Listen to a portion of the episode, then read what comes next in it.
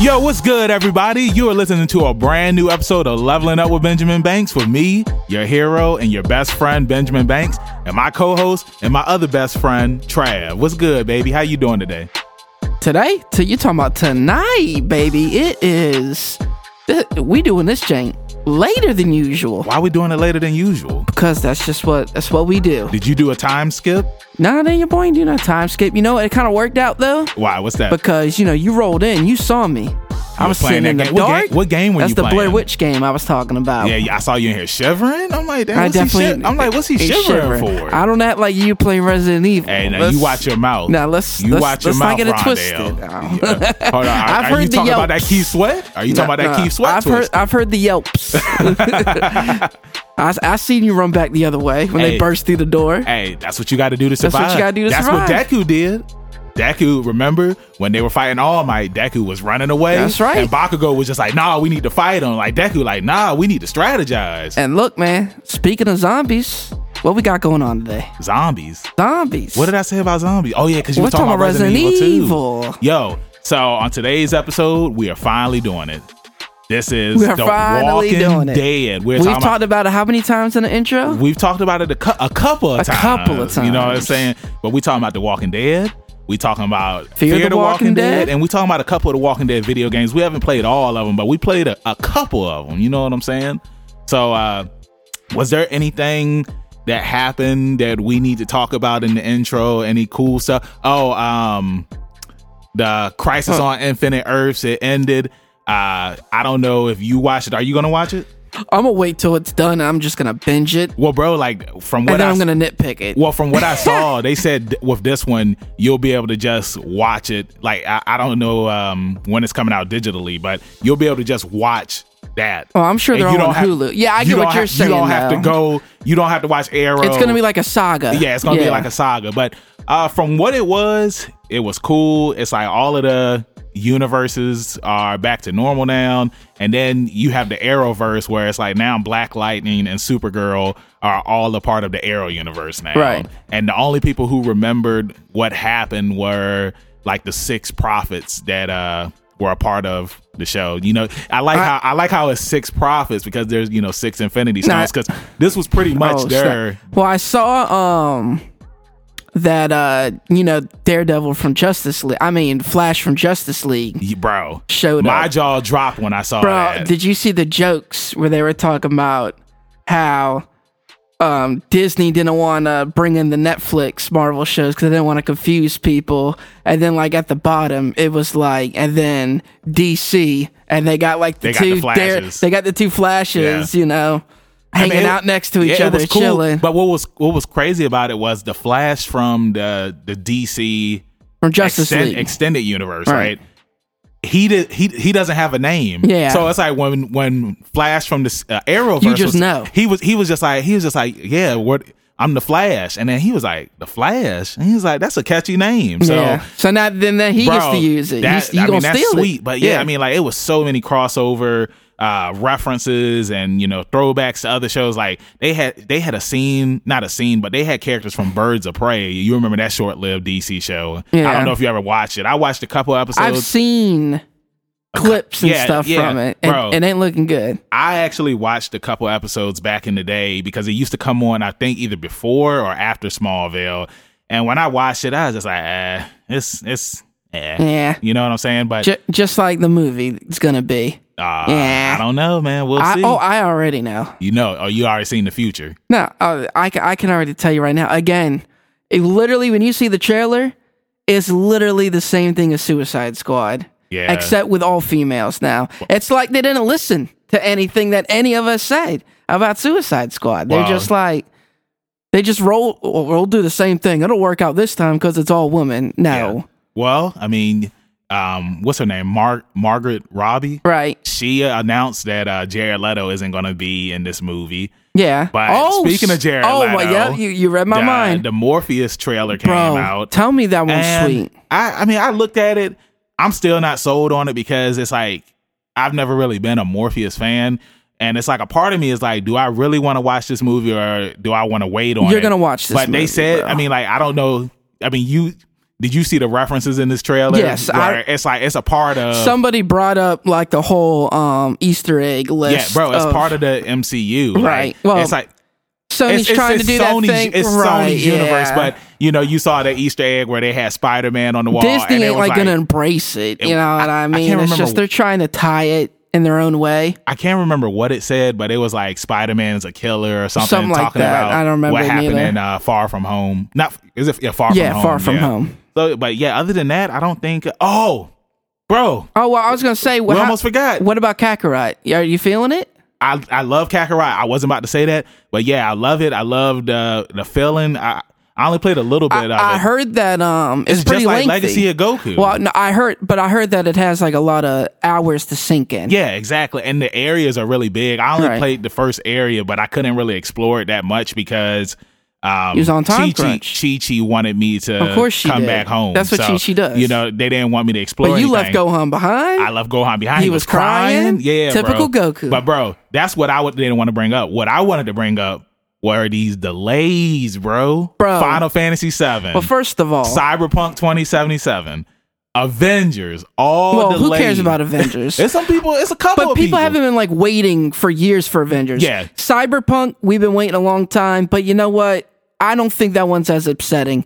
Bro, they released the first trailer for Final Fantasy VII We were in Remake in 2004. We were in high school. It is now 2020. It's They got pre-orders ready and this is they're in order to give you the this is like They their statement. polish it up. And I'm like, dude, you've had 20 years to work bro. on this It's the same game. thing like with Kingdom Hearts, man. No, no, this is worse. This is worse because when Kingdom Hearts actually did the pre-orders, it was ready to rock. Yeah, you know but, what I mean? remember, some people were just like, well, like, we what if- did too. what We were it- like, what if something happens? we, we were they're like, opening yeah. day. They're like, whatever, bro. But I, I remember. I can't remember. no, remember. there's no excuse for SquareSoft to do this, dude. bro. I can't remember which Gran Turismo it was, but I remember I was in GameStop and people were coming up there to pick the game up. It was on the PS2. I, oh, I- it was on the PS2. about this before. Yeah, Yeah, and like, the, and the guy walked in. He was just like, "Yeah, I came to pick up Gran Turismo," and he was just like, "Man, it was just announced this morning that How it, do you- got pushed back." dude. How? do you do that that morning? Yeah. but look, man. Again, I'm not trying to rant on Square, Yeah, but it's like, dude. this is their calling card now. Oh again, they're only they're pretty much only covering like three fourths of the first disc. Yeah, How can you not have this done? yeah.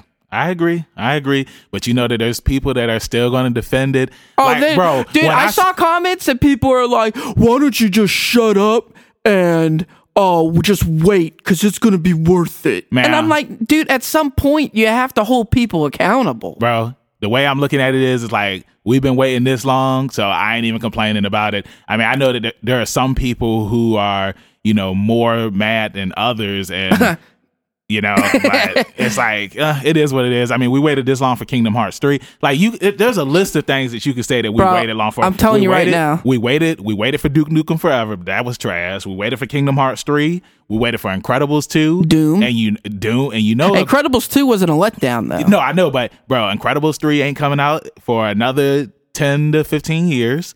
Um, I'm sure that there's been a couple of other things that we've been waiting on for, but I can't think of it right now. But anyway, let's go ahead and get into today's episode. And who we bringing like on? we said, it's going to be about The Walking Dead, and we are bringing on Joe Feeney. from yeah Joe Feeney. from the Keeping It One Hun with Konnan, Keeping it one hundred with Konnan. and the Raven effect. So And if you don't know who Konnan and Raven are, Tell them who they are. Tell because you got to think some people that, that listen to us they're they, not wrestling fans. They might not be wrestling fans. So tell tell them who Konnan is and tell them who Raven is. Konnan is probably he is definitely a Hall of Fame Mexican wrestler I agree. for sure. He's done a Um, lot, bro. Not even just that, man. Like even later in his career, when he was leader of um, LAX. LAX. now, are you talking about the first time or the no, second no, no. time? The second, the, the second run they had Okay. when TNA was on Pop. You mean so I don't- Impact Wrestling? It was Yeah, Impact. I, So- yeah, I'm it's Impact. always going to call it. I TNA. still call him TNA as All right, well, So, yeah. anyways, and then Raven, probably one of the most underrated I agree with you on that. stars. I agree of all time. He was amazing in the ring, amazing on the Dude, mic. well, how cool was his character though? bro, fear the wait the Raven. Yeah, you know yep. what I'm saying? Yeah. it's like he was cool. Dude, he's one of those guys, like you just said about Konnan, where it's like he deserves to be in the Hall of Fame. You know what I'm saying? Just with everything that he's done. And also, speaking of Raven, I don't know if you know this, but he's a former ECW heavyweight champion. All right. Yeah, he, I can't remember what year it was. It was definitely before I was wrestling, but um, A long time long ago time for your ago. boy. But yeah. Look, man, the very first ever TNA match I saw was Raven versus Sabu. And it was insane. Mm. what was that? 2003? 2003. 2003, Probably 2003. Okay, okay. Well, yeah. Well, let's go ahead. get into this. Let's go ahead and get into this. Let's give Joe a ring, ring, ring, ring a ling, ring, ring, ring. So over here at Leveling Up, we have our very first sponsor. And who might that be, Mr. Benjamin Banks? And that is Golden Ink Tattoo, baby. And can you let our good viewers know where they are located at? They are located at 3109 Airline Boulevard in Portsmouth, Virginia. And they are 757's premier shop for anime, cartoon, and all things nerdy. So if you're looking to get a My Hero Academia tattoo or maybe a Pokemon tattoo, Golden Ink Tattoo, you can find them on Instagram and Facebook at Golden Ink VA, or you can give them a ring at 757 465 1010. and they are open Tuesday through Saturday from 12 to 8 and Sunday from 1 to 6. So again, if you're looking to get a sweet tattoo, then you can go ahead and go over to Golden Ink Tattoo. Let them know that Leveling Up with Benjamin Banks sent you over there, and they're going to give you the hookup. Hey, what's good, Joe? How you doing, man? Doing real good. How are you guys doing? We're doing fantastic. It is a new day. I just finished working out a little while ago. I'm full of energy right now. I have more energy now than I usually do whenever I come over here to Trav's place. So I'm feeling good. Very good. Very good. How's your day going, man? Oh, it's been long. Long actually. Fridays are long for me, but it's all good. All right. so, um, we'll go ahead and let you know you kind of introduce yourself to our listeners. As we know, you you know you're the co-host of a couple A couple. a couple of uh, successful podcasts. So why don't you go ahead and just introduce yourself to everybody? Well, my name is uh, Joe Feeney. Uh, I'm on uh, Keeping It 100 with Konnan. Uh, the Raven Effect. I also have my own podcast called Creative Control Daily. And then I run a podcasting network called Creative Control Network that has shows from uh, Shane Helms, Animal, Husey, Mike Durbin, uh, Pat McNeil, Shane Hagedorn, Four Sportsmen, Jamie Irwin, uh, Aaron Pavis. I think I pretty much got them all. We've it's been growing, so sometimes I, I accidentally leave some out, but all those guys do uh, do a show on the Creative Control Network as well. So That's, Hey, man. that's a pretty good list of guys, man. Yeah. yeah, Yeah. that's a pretty big deal. Yeah, and it's it's funny because I think now like it's we we're kind of set where we have like the lineup that I want. You know, like we gave some other shows a try and either guys bailed out or they moved on or things like that or it didn't work out. And now I feel pretty good about you know the the variety that we have and you know we also have guys like Shane Helms and Animal to kind of be like to give us some legitimacy, you know, and then there's other guys coming up trying to do sports shows or comedy or things like that. So it's a it's a pretty good variety. The the latest show that we added uh, from the bedroom to the booth with Aaron Pavis is like all about DJing in the clubs and club music and stuff like that. So that's a little niche that now we're hitting with that show. And yeah, things have been things have been pretty good. But that's who I am. You know, I, I do a lot of work in podcasting. I also help produce some shows for Conrad Thompson. Nice. Uh, with- with his uh, group of shows. So I produce Yeah.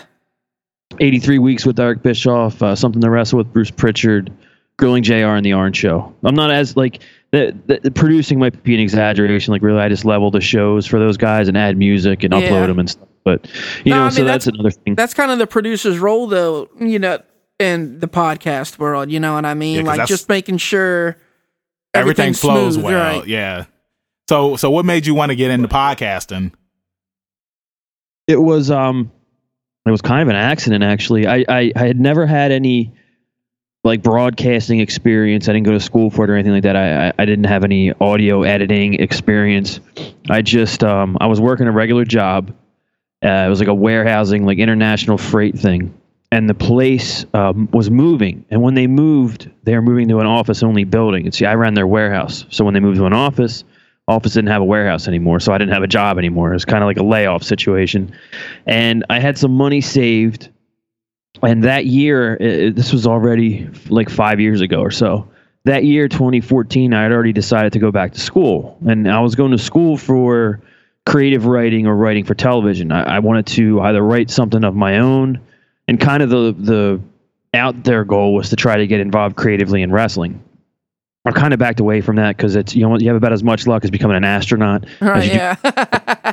in wrestling. Although, I mean, I think I could get close at this point. That I, I actually do have some connections, but um, I, just to get involved, I went down to a place called the Monster Factory in New Jersey. I I'm know in- where that is. Uh, Danny Cage. Yes, yes. Danny was my first like connection. Like he invited me down. I, I went down for a seminar that Joel Gertner was having, and it was called uh, "The Business of the Business." And I was like, "Well, that'll fit for a guy like me because I was already in my 30s.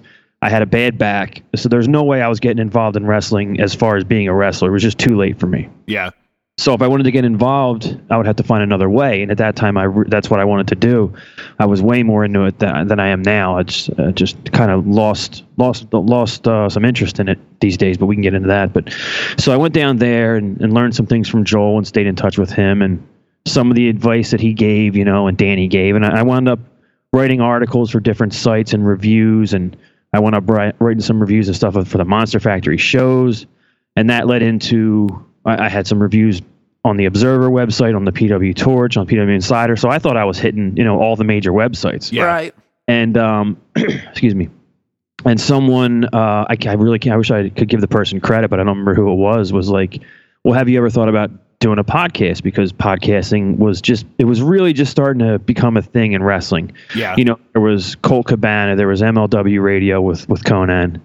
I think Jericho and Austin had started. Right. There, there was your, there was your guys like Meltzer and you know I'm sure Keller and stuff like that and review shows, but it wasn't anything like it is now where where everybody has yeah, one. But everybody's doing it now. Yeah, I remember back in those days too. Uh, Piper had one as well. Yeah, Piper and I think Russo was starting Yep. probably um, his Pyro Ballyhoo site or whatever it was back then. But so when I started Creative Control, it was just a wrestling interview slash like review show, and I just wound up getting lucky with guests. So early on, I had guys like uh, I remember I had Steve Corino really early. I had the Blue Meanie. I had Joel Gertner. I had Ed Ferrara. And one of my, uh, I had Chris Daniels, and one of my really big gets early on was Vince Russo. So I was, uh, you know, I was like, wow, like I, I Yeah. can't talk to this guy, you know. Yeah. And I, I just got lucky with guests. I had Disco Inferno pretty early on too. So a lot of the connections I made, I had Bruce Pritchard at, like in my first thirty episodes. So all these connections that I made early on kind of panned out for me. Where, as I said, like I- I'm with Disco on Keeping It 100 with Konnan. I produce Bruce's podcast. You know, me and me and Vince Russo have a good relationship, and you know, so that's kind of how that worked. I just I, I kind of fell into it by accident. It was just a, a off the cuff suggestion by somebody. Hey, have you ever tried this? And I just wound up learning how to do it on my own. I I, I don't even look back at my old episodes because I I didn't know what I was doing the, early on. I recorded through my phone, things like that. They're terrible, and it, took me a while to learn. And uh, about I think about 50 episodes, it took me to really, you know, know what I was doing. And even to this day, I still learn new stuff every day. But Yeah, I, yeah, yeah. I've listened to a couple of the episodes of Keeping It One Hundred, and uh, it's like like everything comes out very clear. It's like what it is with podcasting is like sometimes people who listen they'll think that everybody's in the same room with each other. You know what I'm saying? And like that's what it sounds like when I'm listening to the episodes.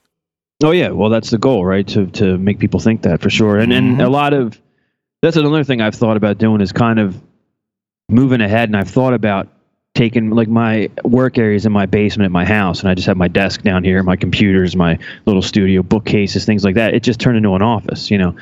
And I was thinking about really upgrading equipment and stuff and starting to do live uh, interviews in person interviews down here and making it like a little studio of its own but that might be a little bit down the road Yeah, so let's go ahead and get into today's topic, which Yep. is The Walking Dead. Yeah, Yeah, throw the music in there. That sounds just like it. Uh, so the year is what 2010. 2010 2010 october 31st right. halloween i remember I watched it live. I, I no i did too Yeah. I'm, I'm look i'm trying to build up the suspense Yeah. bro you know what i'm saying i remember I was watching the last thing on AMC that came on before The Walking Dead was the Halloween. thing. Was the thing? Oh, was it the thing? I thought it was, the thing. And the Walking Dead shows, it's like you know, you see the girl. Wasn't she holding like a stuffed animal or something? But she was a zombie, Mm-hmm. Right. And Yeah. Rick, he pulled out that nine Yep. and he killed her. And I remember I was just like, whoa! It's like they really just showed this on TV. This show's pretty mature. Yeah, it was um it was a big turn. I, I did the same thing. I remember it's funny because the house that I moved into uh, in the last couple of years with my wife is uh we we got it from my friend. And actually I remember I watched the Walking Dead debut in the same house because he owned it at the time, but we were over here for a Halloween party and it was just like, yo, I heard the show was coming on. I didn't know anything about it. I hadn't read the comics. It was that was my first experience with it was watching it that night, and I remember it was it was such a great show that, like a lot of people, I'm sure, it led me to the comics, you know. And I I almost read the entire run. I, think a lot of people uh, feel the same as me. I fell off uh, after kind of the whispers. You know, I think even um, the TV uh, series is going to go that way. Like once this whispers thing is over, I don't know what they're going to do, but I'm jumping way ahead. But yeah, that's the the pilot is what led me to to really you know getting into the books and stuff like that. And almost around the same time, uh, a couple of years later, when I went up losing my job, I had a lot of free more, more free time to read, right? And that's when I caught up on the whole series. And and at that point, I caught up like right to the end of the um, whatever they call the the all out war with Negan. So that's what I remember at that time looking forward to the most. Like, man, I can't wait for the show to catch up to that point. Yeah. know? Yeah, um it was the same for me as well. Like, you know, I watched the first the first season cuz the first season was only 6 episodes Right. and you know, back then, Well, you really can't even call it the first season though, because I mean, that's, that's, what all it was- was. Yeah, now, but that's originally it wasn't even supposed Yeah, to be nothing more than that. you know Originally, what I it was just going to be those six. It was. It was, It was kind of like a short, It was kind of like a television special. Yeah. And because the episodes did so well, this was like one of AMC's most highest rated shows at the time. Because before that, I mean, like, I mean, they had Breaking Bad, and you had other, you know, shows that they had on the channel, but they were pretty much just a movie channel for real. And I mean, back this in the day, weren't they called like? T- American Movie Channel. yeah, that's what AMC they didn't even for. abbreviate it Yeah. back in the day. And uh, I remember it's like, you know, watching those first six episodes and it just got me hooked. Like, cause like you said, Joe, like I didn't know anything about the comics. I didn't, I didn't even know that they existed. The first, the, the first time I had saw something where trailers that day saying that, you know, you want to watch this show, The Walking Dead, and, you know, it's going to be good. And I checked it out and it was a good show. I even remember back in the day when uh AMC, like they had like this Walking Dead, uh, not not a forum, but it was like a live chat on their website. Right. And Yeah. I remember like me, I would talk with other fans up there, and you know we were introduced to uh, Merle and Daryl. Well, not Daryl yet, but Merle. And I remember like you know he was being racist on the episode that they had showed him on, and I had asked a question in the group chat. I was just like, "So do you think if you know this really did happen in the real world, would racism still be as big as it is, you know, as it was I mean cuz it still is a big a big topic to, in today's world, but you know, what do you think that racism would still exist if the zombie apocalypse was going on right now? Like would you not save this guy because he's racist or do you think Yeah. he wouldn't save you because of the color of your skin? You know what I'm saying? Yeah, yeah. I'd imagine not. I, I think once once people have, have in a situation in a situation like that, they'd have to pull together. I'd imagine that most people would become colorblind and whatnot pretty quick, wouldn't you? You know. I, I mean, I would I would like to think that, but I Yeah, mean, I, I think that's a that's really optimistic. I'm gonna I'm gonna be a little pessimistic and say no because some Yeah. people are so. I've seen a lot of documentaries, you know, on you know na- like far extreme nationalism and stuff like that, and some people are real, you know. Eh, they're stuck, They're in, their stuck in their ways. ways, Not yeah. even just that; they have a full belief that you know they have seniority over people based on color of their, Color of skin, their skin, You know what. I mean? So I don't know, man. I've I don't know. I'm gonna go with no. so the thing I thought that was most interesting about The Walking Dead when it came to TV, and what, what drew me to it was the fact that the guy Frank Darabont was the first, you know, showrunner. Let's say, and I think he lasted. I'm not. I can't remember if it was just the first season or if it was the first two, but I knew him because he directed uh, Shawshank Redemption Right. and The Green Mile and some other things, and I was like, the guy from Shawshank Redemption is doing a zombie show. I was like, that's. I mean, it must be really solid material for this guy to do a zo- what- well, you know, you know, you think of it kind of dismissively, like oh, a zombie show, you know, at that point. But so that's what drew me to it too, was having his name attached to it. I didn't know who Robert Kirkman was or anything like that, you know. Yep. And eventually, since we were talking about podcasting before, Kirkman became one of my favorite podcast guests. If anything he's on, I know I listened to him when it was called The Nerdist. Uh, I think the name has changed by now, but Yeah. it's hilarious, man. He's such a such a funny guy, such a witty guy. I think it is still called the Nerdist. I think they t- they it's like they bought it from uh from Hardwick or something, and now Oh, okay. Yeah, because I've always known it as the Nerdist, you know, Yeah. so I think most people do. So, you know, a name change sounds like a bad idea, in my opinion. I mean, I, I agree with you. I mean, like that's just like a death battle. No, what were they? Screw attack. Remember they were screw attack for the longest time, but I think that they're just death battle now. I, I- do you even know what I'm talking about? I don't know what you're talking Are about. you, for real? Like you, Nah. you, you've seen the death battles, right? Where like they did Superman versus Goku. Oh, yeah, yeah, yeah. But I think Okay. they used to. The channel used to be Screw Attack, but Death Battle took over, and it's like I think that they're just Death Battle now. Gotcha. But um, but yeah, back to the Walking Dead. You know, did you guys think that that there would be a season two after the first season? Like, I know, I hope there would be. But again, it blew me away.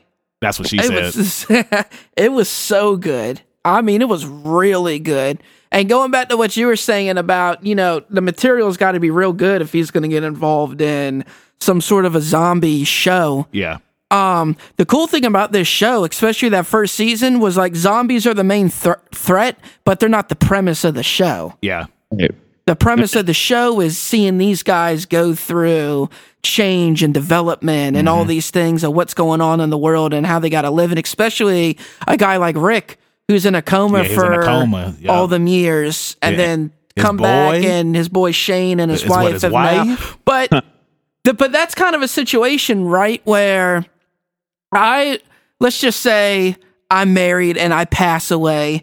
Well, who better to raise your child than the the man you trust the most? but bro, You know what I mean? Shane, mean? just like your boy Randy Savage said about Hulk Hogan, Yeah. Oh snap! Shane had lust in his eyes. like for all we know, Shane been plotting to get with Lori Bro, before the zombie apocalypse. You know what I'm saying? Because Shane was a good guy. No, no, because remember, like Rick and Lori, they already kind of had a couple of issues beforehand, before the apocalypse even started. And it's like this dude Shane, he was just like, Rick's dead. I'm gonna be Carl's yeah, but now." imagine what they went through together. Who? you- Shane and, Shane and and Lori. Oh, they went through a lot. No, I mean to build that bond together, though. You know, and I mean we don't even know what So they went Shane, through. Shane was the guy. Like he was messaging her on Facebook. No, he's like, the- "Hey, hey, Lori, I'm here for you if you need to talk." I, I can't, he I can't, not slide I can't, in her I can't believe Rick would would do something like that to you. Like, Well, do they ever emphasize if they were together before the apocalypse? who, Or- Lori and Shane? Yeah, th- there's an episode that shows. okay, they were together. because because there's an episode and Shane he tells Lori that Rick is dead. And that's why she was pissed off when when Rick does show up, and it's just like you told you told me my husband was dead. You know what I'm saying? Um, I think that was in season two because yeah, Oh, it he, had to be. he- yeah, he dies in season There's two. some serious turmoil. but season two, I mean, like a lot of. Season of two a is lot my of people, favorite season. A lot of people didn't like season two That's because wild. because of the build up for everything. But bro, that mid season finale where it's like because remember they were they had been searching for Yep. Sophia Yep. this whole time, man, and then that Yeah. barn door opens up. And you see Sophia coming out of it, and then Shane just sitting there gunning everybody down, and they kill Season Sophia. two is the greatest season of Walking Dead, in my opinion. I thought Carl was gonna die. You know what I'm saying? I, I'm trying to remember. Uh, Joe, correct me if I'm wrong, but in the comics, does Carl get shot? He does. It's the same kind of way where the guy uh, Otis or whoever that was on the farm accidentally shoots him. right. Okay. Okay. Uh, but again, just like uh, just like in the show, he's saved. You know, and Yeah. uh, but it's I think I think the reason that that uh, season two is a little bit divisive is because in the comics they move so quickly into they them do. They're going to the prison. Like they're in the prison by like the second, you know, graphic novel collection or whatever. So it was only like what, however many uh, issues in before they got to the prison, twelve or whatever. So for them to take so long to get to the prison, I think people were like antsy, like let's go. We want to see this. We want to see the governor. What are you going to do with the governor and stuff like that? And then eventually, I think it was during the governor seasons when they were televised that now the comic had already moved way up to Negan. So now people were like, "Oh my god, now like, I can't wait for this this season to come around now too." So I think people started getting impatient just because the books were doing so much great stuff. Yeah. They were waiting and waiting and waiting for the for the TV show to catch up. Like I remember when uh when Rick first went really nuts and I remember um these guys had attacked them on the road and I forget what season it was and then the you know they were trying to rape Carl, and I was like, wow, this is dark, you know. And then Rick eventually like bites the guy's throat out, and I was like, whoa, like this is. I I, I remember what you're talking about. I think it was one of the later seasons. yeah, like- it was. It was before they got to the town, um, so they were still looking for a place to go. It was before they ever wound up at, at uh, with the I would- governor. Yeah, because wasn't it? Um, I think like uh, like the guys. I think they had Daryl held captive as well, and like yeah, this was like when Rick Rick went insane, and like everybody in the group saw that yo, Yeah. like Rick is crazy. Like if he's just gonna sit here and bite somebody's neck, you know what I'm saying? Like I remember when I saw that, I was just like, dang, is, I thought Rick went crazy after the governor stuff. no, well, he's thi- crazy this- a few times. Yeah, this was Right, this, yeah. this was uh wh- why they were on the road uh during uh after after the prison after the uh, Gotcha, prison uh-huh. you know and the group had got separated and whatnot. Yeah. Um the guys Daryl was with were the it was I don't know what they were called, but the group their whole thing was like they would just claim like Yeah, claim like- claim claim the bed claim Right. like they were bikers or something like that. And I think like Daryl like he I think he wanted to go with them originally. Then he found out what they were about and was just like, nah, like I'm going back to my group. yeah. Um, but yeah, I mean, like going back to season two, um, there was something. It was something that uh that had happened on season two. I, I'm mad. I can't like. I was thinking. I thinking. mean, a lot of stuff happened on season two. The whole stuff in the prison is crazy. I mean, That's what- Lori, you know, having the baby. that's what I wanted to talk about. And I'm sorry to cut you off, Trav. Um, it's what Joe was talking about with the comics, where like how the comics were moving faster than uh than the TV Right. show. Because in the comics, you know, there are a lot of things that were changed around. Like there were certain characters who you meet early in the comics that weren't that didn't show up on the television show until season six, like Tyrese, Yeah. who was who was a popular character. Like he shows up early in the comics, and we don't get him till later on when we find out that him and his sister Sasha are with the governor. And uh like Tyrese, he was one of my favorite characters. You know, he was a badass.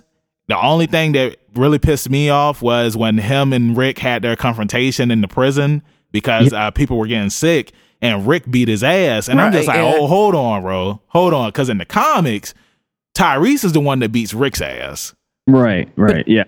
And yeah, he was a lot stronger in the comics. I think Yep. on the show, like I remember a couple of his mistakes led to like really bad stuff. I I, I can't elaborate just because I, I can't remember, but he was just way more like Yeah, it's bump it- something.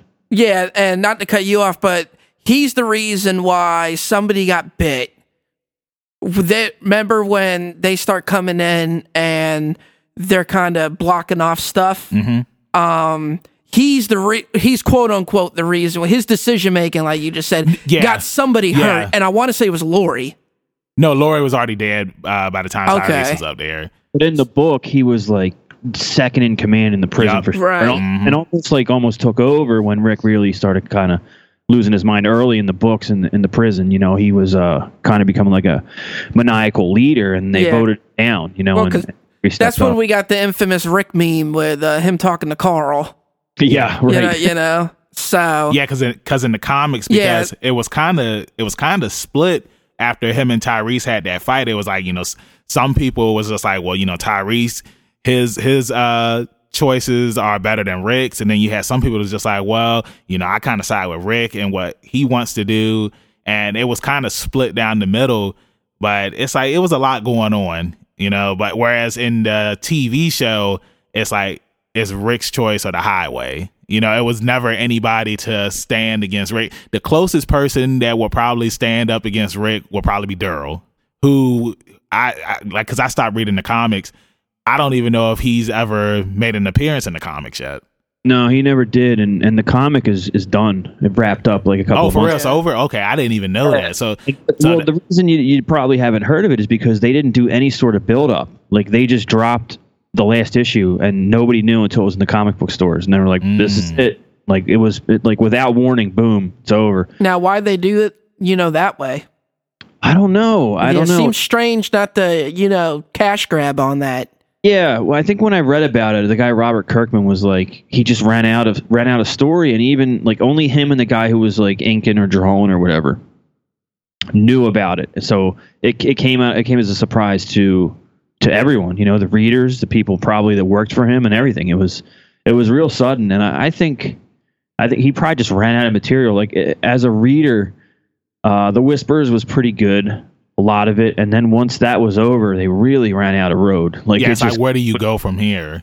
yeah, there was a lot of aimless wandering, and then they it became like repetitive. Like they found another t- they found another community with another leader. Do we trust them? Do we not? Rick's not going to try. Like it was kind of it was getting repetitive, and I guess that's just you know the danger that you have. But to to give them credit, they wrote so many you know issues through so many years that it was bound to eventually run out of story. And I think that um you know to jump ahead a little bit in the show, it was pretty wild to me as the, the comic was always the Rick Grimes story. Really, Exactly. Yep. and, and once the show and it, it, that's the danger of, of adapting these comics or you know books or whatever for shows is that these these actors contracts either limit them to so many episodes or they run out or the guys want to do something else with andrew lincoln he had done walking dead for you know seven years or eight years whatever it was and either said peace or he couldn't you know agree on money so next thing you know rick grimes ain't on the walking dead and i was like well how can that still be a show Yeah, exactly. Like, how do you continue? How do you continue going on with this show when your main character is gone?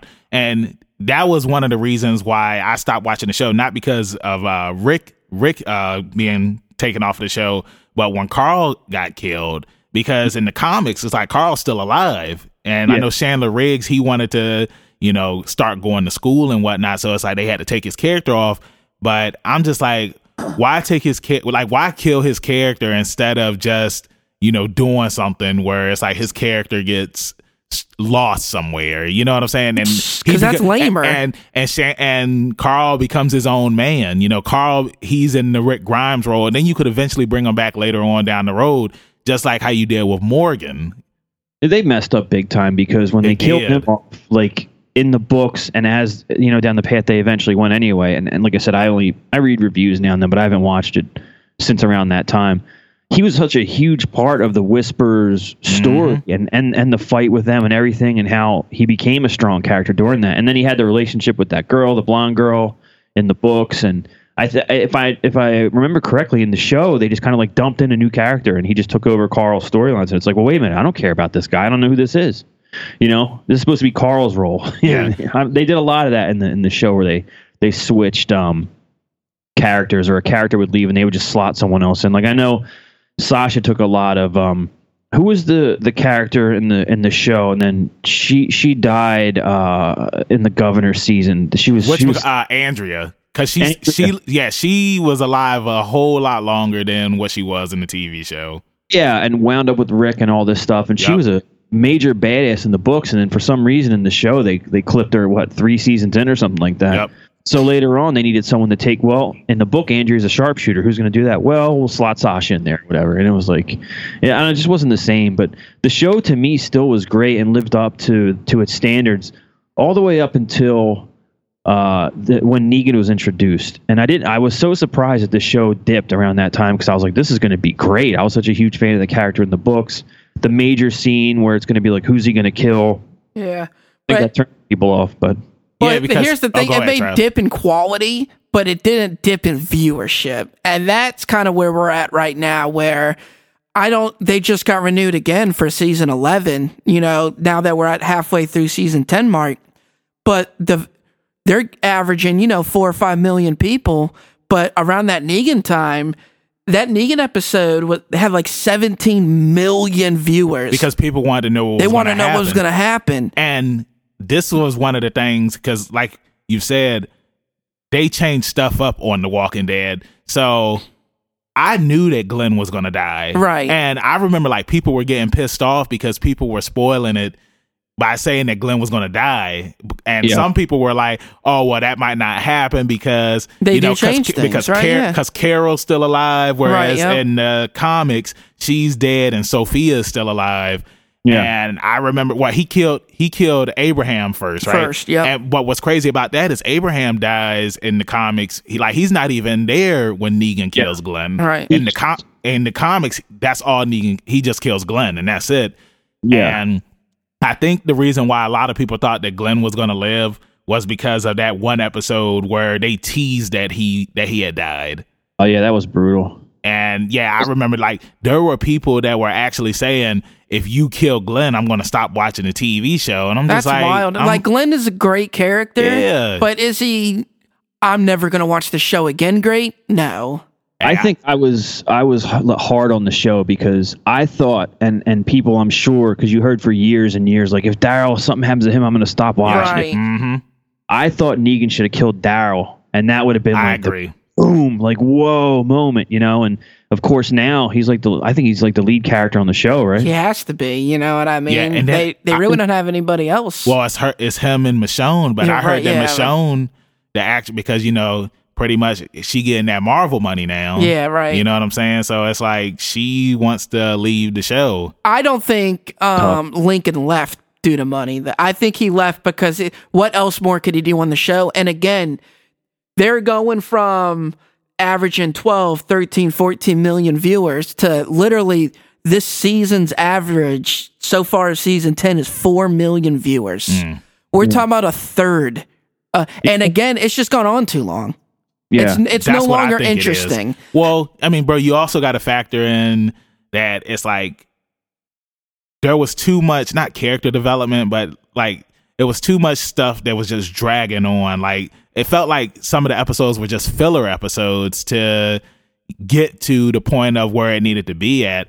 You know, Yeah. one one thing that I did like was how they would have certain characters return. I can't remember the guy's name, but um, it was the Hispanic family in the first season, y- right. And then you find out that the dude ended up becoming one of the saviors. yeah that was cool And yeah. I can't I can't remember if his family was still alive or not, but it's Uh, like him and Daryl were in that room, and like Dar- he was telling Daryl, it's just like you know I did what I had to do and all this other stuff, and it- then Rick kills him. You know what I'm saying? they did a lot of badass stuff during that like run up to the war. Like I remember the scene where um they they they locked a bunch of women in the room and just lit them on fire. Yep. Like whoa, like and one uh, to go back a little bit when they were uh when the season where they had some scenes in the hospital where uh what's her face was stuck in in the hospital. Ah, I'm mad. I can't remember her name. It was uh, whatchamacall's sister, um, Uh, Maggie's sister. Maggie's sister, yeah. But she, they were trying to get to her, and I remember they had a, a scuffle with someone. They thought that they they had joined their side, and they hadn't. And the guy was running away. Yup. And Rick's in the van or whatever, the the Winnebago, whatever it was, and just runs the guy down. And I was like, this show don't give a crap, man. like they're like they're it's wild. But to me, it was it was crazy that as a reader, like the all out war in the books was like the pinnacle of the comic series to me. And then on the TV show, it was probably like that's when it started to decline because the all out war season, it was it, you could st- you could see them straining. Like uh, and what I mean by that is like I, I can imagine they only had uh, the guy who played Negan for for so many episodes. I, I forget names, so I apologize Jeffrey for that. Dean Morgan. Yeah, Jeff- of course, Jeffrey Dean Morgan. They only had him for so many episodes or so much time. They only had Rick Grimes for so many episodes or so much time. They only had Michonne. They're all filming other projects. So it was really stretched out. And then there was all these pointless, nameless shooting scenes. Like they had, like everyone had en- uh, endless ammunition. When in the books, it took seriously like they explained how they were getting the bullets and where and there was sometimes there was bullet shortages and it was you know it was more realistic on the show all of a sudden it became this big shootout show and i was like i don't know i don't even know who's on whose side who are these characters Dude, you that literally that's when it started getting to the governor stuff. That's really when I feel like what you're talking about really started happening, and it was a really big turnoff for me. I was not a fan. I love the governor. I'm not a fan of the man. governor season. That's the season where I said this show's not doing it for me anymore. In my opinion, I I enjoyed the governor as a villain more than Negan. In my opinion, yeah and, and I- i guess they're gonna work up to the inevitable negan like to use the wrestling lingo like baby face turn i don't know if they've done Right. it but well, that's what my one of my friends who still watches the show. He was telling me that that, that uh, Negan is kind of a uh, is going the babyface route right now, where it's like you know he was the villain, and I guess they had him locked up uh, Yeah. for for a certain amount of time, and now you know he's trying to prove to them like, hey guys, I'm one of you now.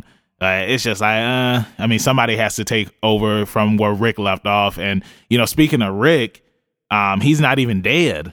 Like they're supposed to be coming out with a Walking Dead movie. Right. Yeah. And that's, I mean, it's interesting. And it gives them a chance to do like a whole fresh material. Like whatever Rick does now, it's not going to be based on the books Exactly. because, uh, the, the, I mean, maybe it's, maybe there'll be some sprinkled little threads in there, but I don't know. That's interesting to me. And I, I think it's kind of, it's a shame that the book ended. I know they still make games. I know that, you know, like you said, the movies are coming out. There might be some spin offs, other spin offs and stuff like that. And I saw a novel just came out where it's like, what's going on in Japan during all this. And I'm like, man, this Mm. world's pretty much endless. Right. Yeah. Did you guys play the, uh, the Telltale games? I Yeah. Yeah. I, I played them. I want to get. I want to. Let's finish talking about the Walking Dead before we get to the Telltale games because them Telltale games are good. Very They're good. really good. But Yeah. um, I wanted to go back to where you had mentioned spinoffs. Yeah. We got the first Walking Dead spinoff, Fear the Walking Dead, which came out August twenty third, two thousand fifteen, Yeah. and I remember this was a big deal because they said that we're going to show you what happened before the outbreak started.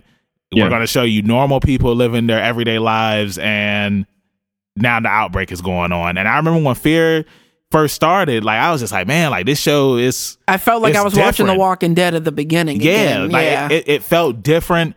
You know, you saw these people who were like day one compared to Rick when you know Rick's in the coma and then he wakes up and he's in it. Where There's no mayhem really. Yeah. Because it's already come and gone, and now people are just living in this world. and then people don't know what to do. Like Right, there's yeah. riots going on, looting. The gover the government, mm, the government, the government is telling people it's just like you know we're going to fix this. Everybody just needs to chill. They start putting them in uh The- like the- quarantine yeah, type uh, quarantine camps and stuff like that, and you get introduced to these to these brand new characters who feel different from you know the normal characters that we have on The Walking Dead, and like I like at a point. Like I was enjoying Fear the Walking Dead a lot more than The Walking Dead because I felt like I agree. again it was something fresh and these were new characters compared to characters that we have been dealing with since 2010. Yeah. And oh, go ahead. No, I was gonna say I feel like I can go back to it and watch it because for some reason I I guess I was too into the books and the characters that I already knew. Like I remember that first season of Fear the Walking Dead, I maybe made it two or three episodes and Yeah. I and I bailed. And then I, I was reading a lot that like you know at some point in the second season it really hooks you. It You know, does. I just never. It's like something I'll have to go back and watch, and I, I do that a lot. I'll start a show and kind of go. eh. Well, the and cool then I'll, I was about to say the cool thing to me, I got hooked from the beginning. I know that a lot of people say season two was when it really took off, but Yeah. to me, they brought in a big, strong actor like um, what is his name? He's in Star Wars and Sons of Anarchy, and who's that main guy? yeah, he was in Training Day. He was. Yes, in he's been uh, around forever. I just can't think of his name. And I know Uh, you remember actors like it's nothing On Fear. on Fear. Um, I gotta pull up his name real quick, but yeah, I'm looking. I'm looking at the characters right now. And are you are you talking about the main character that The was main- on? yeah, the Hispanic man. Oh, um, Cliff Curtis. Is that who Oh, you're yeah. talking about? Yep, yep, yep. That's his he's- name in real life. Yeah. Yeah. But on the show, his name was Travis. Nice. Yeah, he, he's great. It's funny, like he he can play any role or like he's played like different races and everything. Like he can play Yep. anything. You know, like I said, he played uh, Pablo Escobar in Blow, and then he played like a Mexican gang leader in uh, uh, Training Day. You know, and whenever you see him, he's doing something unique. Like he, I, once I saw he was in it, and Kim Dickens. Like I should have liked it more because that's two, an actor and an actress that I really respect their stuff. So, but for some reason I don't know, it just didn't it didn't grab me. But I, I do look forward to going back to it. Now is that show still on? yes, it's still on, and that's what I want to get to. Um, Yeah. and I hope They're, I- they're like I- its 'cause- fifth season. because it's like you, you know, obviously we're talking Walking Dead, so there. Do you care if you get spoiled about what happens? No, I, I, I don't. I mean, I know one of the things uh, uh, Kim Dickens was was whoever her character was, the main girl was like killed or something, and they I, I- there was a weird way that they didn't show it or they Exactly. They didn't. You never Yeah. see her body, You- so it's like it's a possibility that she's still alive. But Yeah. um, Cliff Curtis, it's like his character died off early on in the show, and that was another thing that I liked about this show was that you know it didn't pull any punches on who's gonna live and who's gonna die. It's like they were killing off main characters early on, Yeah. and with him, like I was I was just so shocked when it happened because I'm just like, you know, in season one, it feels like it's his, it's him and Madison's story, and you think that they're gonna, you know, keep on going into the end, but unfortunately that doesn't happen, and they end up killing all of the main characters from uh, the first season Yep. except except um the daughter, what was her name, Alicia. Uh, is it Alicia or Alicia? Uh. Alicia. Uh, Alicia, she's still alive, and um, Strand. Those are the only two people that are still alive. And from what my friend told me is that they do a time jump on Fear the Walking Dead, and now Morgan is up there, and Morgan is pretty much the Rick Grimes of Fear the Walking Dead. And Morgan is another cool. He was a cool character in the comics. He's cool on the Walking Dead TV show, but in the comics, like he gets killed off early on. Yeah, he's interesting in the comics because much like the show, he disappears and you don't hear from him, and Yep. then Rick rediscovers him again, and he's kind of looking shabby, and he's lost teeth, and his hair's grown out, and he's his son had uh, I can't remember. There's a difference between the show and the comic, where in one of them he keeps the son like chained up, and Yep, in one, he does. He And does. other- That's he's in, in the comic. He he keeps his son. but he was uh he was a great character in the book. He was kind of unhinged and stuff. Whereas in the in the show, he just became like a like a kung fu Zen master or something. Right. He, like, he became Donatello. Uh, yeah, yeah, yeah, yeah. very cool headed. Yeah, yeah, that was cool. But you know what? I, I realized while we were talking about it, what what another like turn off point for me was they started bringing in all these. You know, the all that war was supposed to be Rick's community versus the Saviors. Yeah. and it was simple. You know, and I think there was you know, of course, the Kingdom, and then the, whatever, the, all the ones from the books. But on the show, all of a sudden there was this oceanside crap that I didn't I didn't know what this was. I don't understand I what's think going. yeah, I think that was just filler. You ta- you talking about the uh it was like a village fill, uh filled with women, right? Yeah, yeah, Yeah. and it had potential. It made sense. Oh, Negan killed all the men because then they wouldn't. Blah blah blah. I was like, all right, that makes sense. Then you had these. I don't know what they were called. The damn trash people. Yeah. The yeah. tra- they're called the trash people. They were, I know they weren't Or- I know popular. you I know you love that they called the trash people.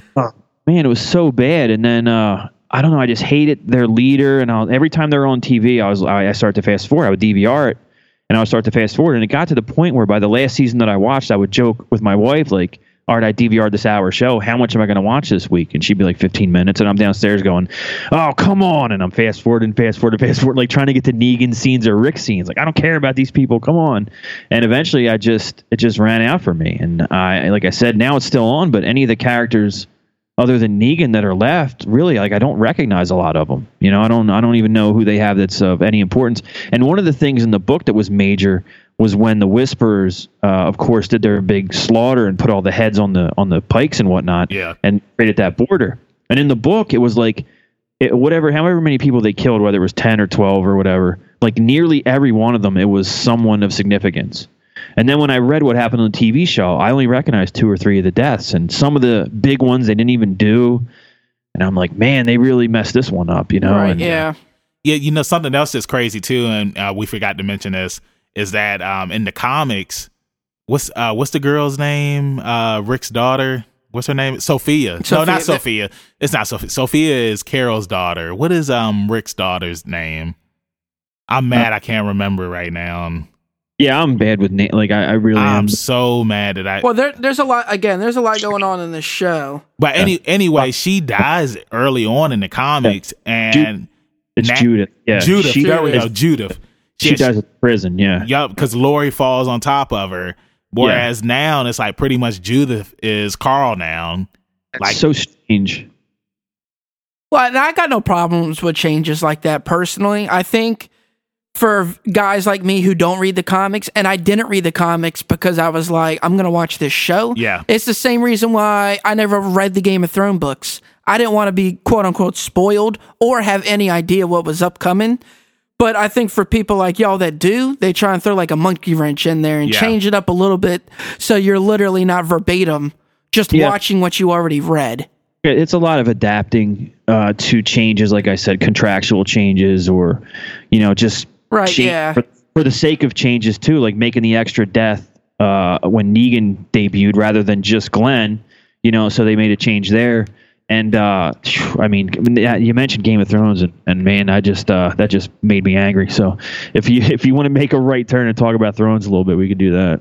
No, we love to snowball on here. I- Yeah, a lot. Yeah. Again, to me, I, I think The Walking Dead's been bad for a while, and I don't know. Again, I don't understand how it got renewed for season eleven, but and they're getting another spinoff too. I don't think season eight of Game of Thrones was as bad as people made it out to be. Like You know, it's it- it's not horrible. It's not great, but it's not horrible. I liked seven a lot. I thought seven was cool, and I all agree. the cool stuff happened. But then I I started to realize that I I would read some of the negative articles that would go, "Wait a minute." It used to take these characters a whole season to get across this continent. Now they're zipping back and forth in a single episode. What's going on here? The timelines are screwed up. And I realized that they ha- because they had two shortened seasons to finish it, they had to wrap everything up. They were condensing everything so much that it started to become obvious to me. Well, And the last season, like, as I was watching it, I liked it. Looking back on it, I'm like, this is crap. And it's crap because, like I said, they had to compress everything. What was it, five episodes? Well, it was six, but Six. again, I don't. A lot of people that defend it will use that, but that's no crutch because it, HBO didn't go to them and say, "Hey, Yeah. we got to condense these episodes." You know, D and D decided to crunch it down Yeah. to less episodes, so that's on them. So they don't get the pass. You know what I mean? Like they chose to not do an extra four episodes yeah. and rush that whole that whole thing. The thing that I was happy with, and I'm not, I'm not BSing you. Like early on, I was like, uh, they're gonna do a Mad Queen turn, and I was like, I cannot wait for this to happen. And they kept dropping signals that it was going to happen, like whether she would light up a town or Right. torture these dudes, crucify them, whatever. Like it's going to happen. It's going to happen. It's going to happen. So that when she took that ride on the dragon Right. Into King's Landing, I was one of the only sick guys that was cheering, like, yes, it's finally happening. And people were so mortified. I, I loved reading about how all the people around the country, like, there's a high percentage of people that name their daughters Khaleesi and stuff. And I'm Yeah. like, you fools. Like, oh, man. You but- fools. Game, I laugh in your tears. Game of Thrones is still a, a series that I need to check out. I'll probably binge it now that it's over. Yeah. But uh, I never, I never got on the hype train with Game of Thrones or uh, or Breaking Bad. Right. Well, let me tell you, and, and, and I'll, I'll stop talking about Thrones because I don't want to. I don't want to spoil it too much. No, you're good. You're good. It um, I just thought that that was a logical progression of the story, and, and for the people that didn't, it's like, well, you just weren't paying attention. And I remember when before the first season came out, there was a few of the actors saying like, if you're expecting a happy ending here, like you haven't been watching the show, have you? So don't expect happiness. But Breaking Bad, I would say like absolutely watch that. And as a guy who I, I you know, I really love my serious dramas that Right. don't pull Yeah. I agree. Breaking Bad is like the craziest show where there's a few episodes where there you know something happens or a character gets killed off or whatever and I and you realize like man they will do anything on this show. No one is literally characters are less safe than they would be on The Walking Dead. Like it is a wild ride man. That last season of Breaking Bad is is some of the wildest TV you'll ever see, and, and it's you know I was really happy to see the the movie come out, and I I will catch up with Better Better Call Saul as well now that that's returning. But Breaking Bad, I couldn't like that's the top of my list of, of shows people should watch. It is crazy. Well, that's what you're supposed to do, right? Like, get people invested and then pull the rug out from underneath Yep. them and get that shock. I mean, Walking Dead, pretty much now, everything they do is just shock value. Yeah, it's like they, so they jumped the shark. They, yeah, that's They jumped that's the all. Walking Dead does now. Is Yeah. that and they've really gone away from what made the show great the first couple seasons of Wha- building characters and you caring about dialogue and stuff like that. Now it's like, let me just beat Glenn in the face and then we'll show his face and people will be like, whoa, that's crazy. Well, originally when people were watching the show, it's like they wanted to see you know them versus the zombies, Right. but then it's like eventually it's, just It's like people versus people. it's people versus people. It's like how many times can you see them versus the zombies? Then when it was the they went back to zombies. they went back to zombies Right. because that's what people want to see. I mean, like when it comes to zombie stuff, like even when you watch zombie movies, you don't just want to, you know, spend thirty to forty no, minutes just seeing people you want to have just some have a sort good of time. You want to have internal turmoil Yeah, exactly. amongst the group of survivors. That's what makes the zombies even more of a threat. Exactly. I agree. I agree. But um, you know, going back to spinoff talk, like I said, they're coming out with another spinoff for The Walking Dead, and it's called um, The Walking Dead World Beyond, which is set ten years after Why? the after the zombie apocalypse, and it's going to feature these two these two young female protagonists. And yeah, that's that's the story so far. I mean, I'm probably not going to check it out because No. I mean, in my opinion, it's like The Walking Dead. It's just I feel like it ran its course, and I'm not one of those type of people to you know sit and keep watching something that I don't like anymore. It's like if you don't like it, then just stop watching it. it's too much it's just oversaturation Yeah. and that's Yeah. you know when game of thrones was on the top of the world and and people were clamoring for these last two seasons they were planning for three spin-offs and it's whittled down now to one Right. other, Yeah. Thank God. yeah the other two didn't make it so and i think that could possibly be, due to people's dislike for that last season. It really brought down the hype. Someone a friend of mine texted me the other day and was like uh, yeah it's a go this targaryen uh, game of thrones spin-off. It's going to be out in 2022 and i was like i was like yeah man i don't know how much i care about that at this point you know? No, I agree. And again, you know, when I don't know if maybe they were ready to just wrap up the show and move on, you know, because they inked the deal with the Amazon, they inked the deal with Disney to do the Star Wars stuff. Yeah, And then, you know, they pull their names out of the Star Wars. And I really believe they pulled the hat back because of the outrage over season eight. And we know Star Wars fans. hmm And I don't think they wanted to have, you know, to just to deal with it. yeah, You know what I mean? If, you know, they butchered it. Yeah, and that's it's it's similar to Walking Dead in the fact that there were so many crazy things. Game of Thrones is similar to Breaking Bad and Walking Dead, where again they could pull the rug out from any character at any time on Game of Thrones. Right. It it just didn't care, and they got that from the books. So for the first three, four, five seasons, it was just it really was excellent television, and there was like much like we're saying about how Walking Dead's better when it focused on, you know, internal drama, people versus people. Game of Thrones was at its best when it was like a political intrigue show. Who can outsmart who? You know, and that was the best part. And then later on, you know, once they started fighting against their own little undead enemies on Game of Thrones, which they did have, uh, that it became more about that. And then you lost a lot of the dialogue that people loved and the internal strife and the political intrigue. And that's why that show was hurt as well. You know, it's just, I don't know. It seems like I think five seasons is the sweet spot, and I don't think any show should really go beyond five or six at this point. You know, I know uh, Six Feet Under had five or six seasons. Right, Breaking yeah. It had Uh, four or whatever it was, so- five, You know, How many I- did Sopranos have? Just five, right?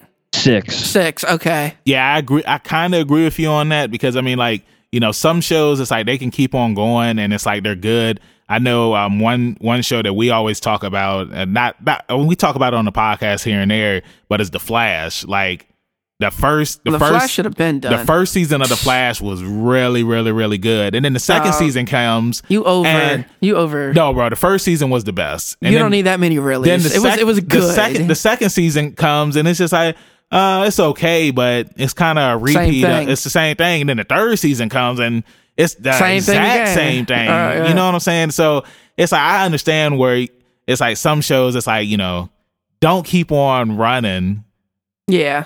No, I hear you. If, if, you, you don't even know where you're, you're, gonna, gonna, go with yeah, exactly. you You, know, can't just like- walk aimlessly in the woods. yeah, like have like an end goal. Like Right, The Walking yeah. Dead should have had an end goal a long Well, time ago. I agree. And, and it's like, and even if they ended it, just saying it's like you know the survivors, it's like they're still surviving, they're still fighting, and just trying to live. It could have ended like that. Uh, you know what I I'm saying? agree. I mean, that's how things of, end, right? Instead of just keep on going and going and going, it's like they're trying to compete with the Energizer Bunny. You know what I'm saying? But And, well, and I just want to say this one more thing about Thrones real quick before we move on uh, to the games, to Walking Dead games. I think George Martin needs to take some blame on, you know, pretty much the last two seasons of like I know you said you really enjoyed season seven and so did I, but season eight obviously wasn't well received by uh, the fans. But here's the thing: when they first started the show, you know, George Martin was dictating what was going on, and the fact that he he's been working on this book since 2011 and it's still not out. It's like, dude, get it together and put the stuff out, and then so they can follow that. But now they got to go off on their own and write a story that they didn't even create in the first place. Right, but I read that they kind of had some threads from him. Whether that's accurate or uh, accurate or not, I'm not sure. And now he's under even a bigger, you know, source Exactly. Was- people were so disappointed in the show that they're like, hey, you're, this isn't really what you're going to do in the damn books, is it? So he's going to, if this is what he planned on how to end the books, he's got some trouble. And I think, like I said, some of the stuff, the ending with with Khaleesi and whatnot, was foreshadowed the whole time. So some of the characters' endings didn't bother me. Some of them did. The only one that did for me was the Queen and um, w- you know what's Homeboy's name with the hand. Oh boy, we're all having name trouble. There. Yeah, I can't think of his name, but anyways, Cersei and her brother.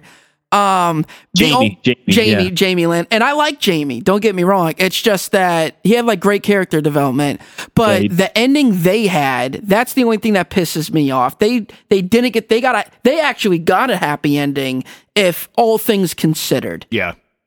Which they shouldn't have. She should have got her head cut off for all the heinous things she's done, but she got a happy ending with the love of her life Yeah, you know and that that got me emotionally sparked but then again i maybe as a writer and a showmaker that's what you're trying to do to us right you know is re- retract some sort of emotion from us whether it's positive or negative Yeah, because I just heard that that pitch in your voice. Yeah. When yeah. yeah so all right that's it for thrones i won't speak on it no more Like, No mo. but yeah, so um getting into the Walking Dead video games, there's been a couple of Walking Dead video games. Uh, but the most popular one out of all of them is the Telltale Walking Yeah. Dead video game, which was just called The Walking Dead. And I remember when it first got announced, I believe it was on Talking Dead, where they made the announcement that there's going to be a video game that's going to kind of follow the comics because that's what this game did. Like, it followed the comics, it followed the source material more faithfully than the TV show.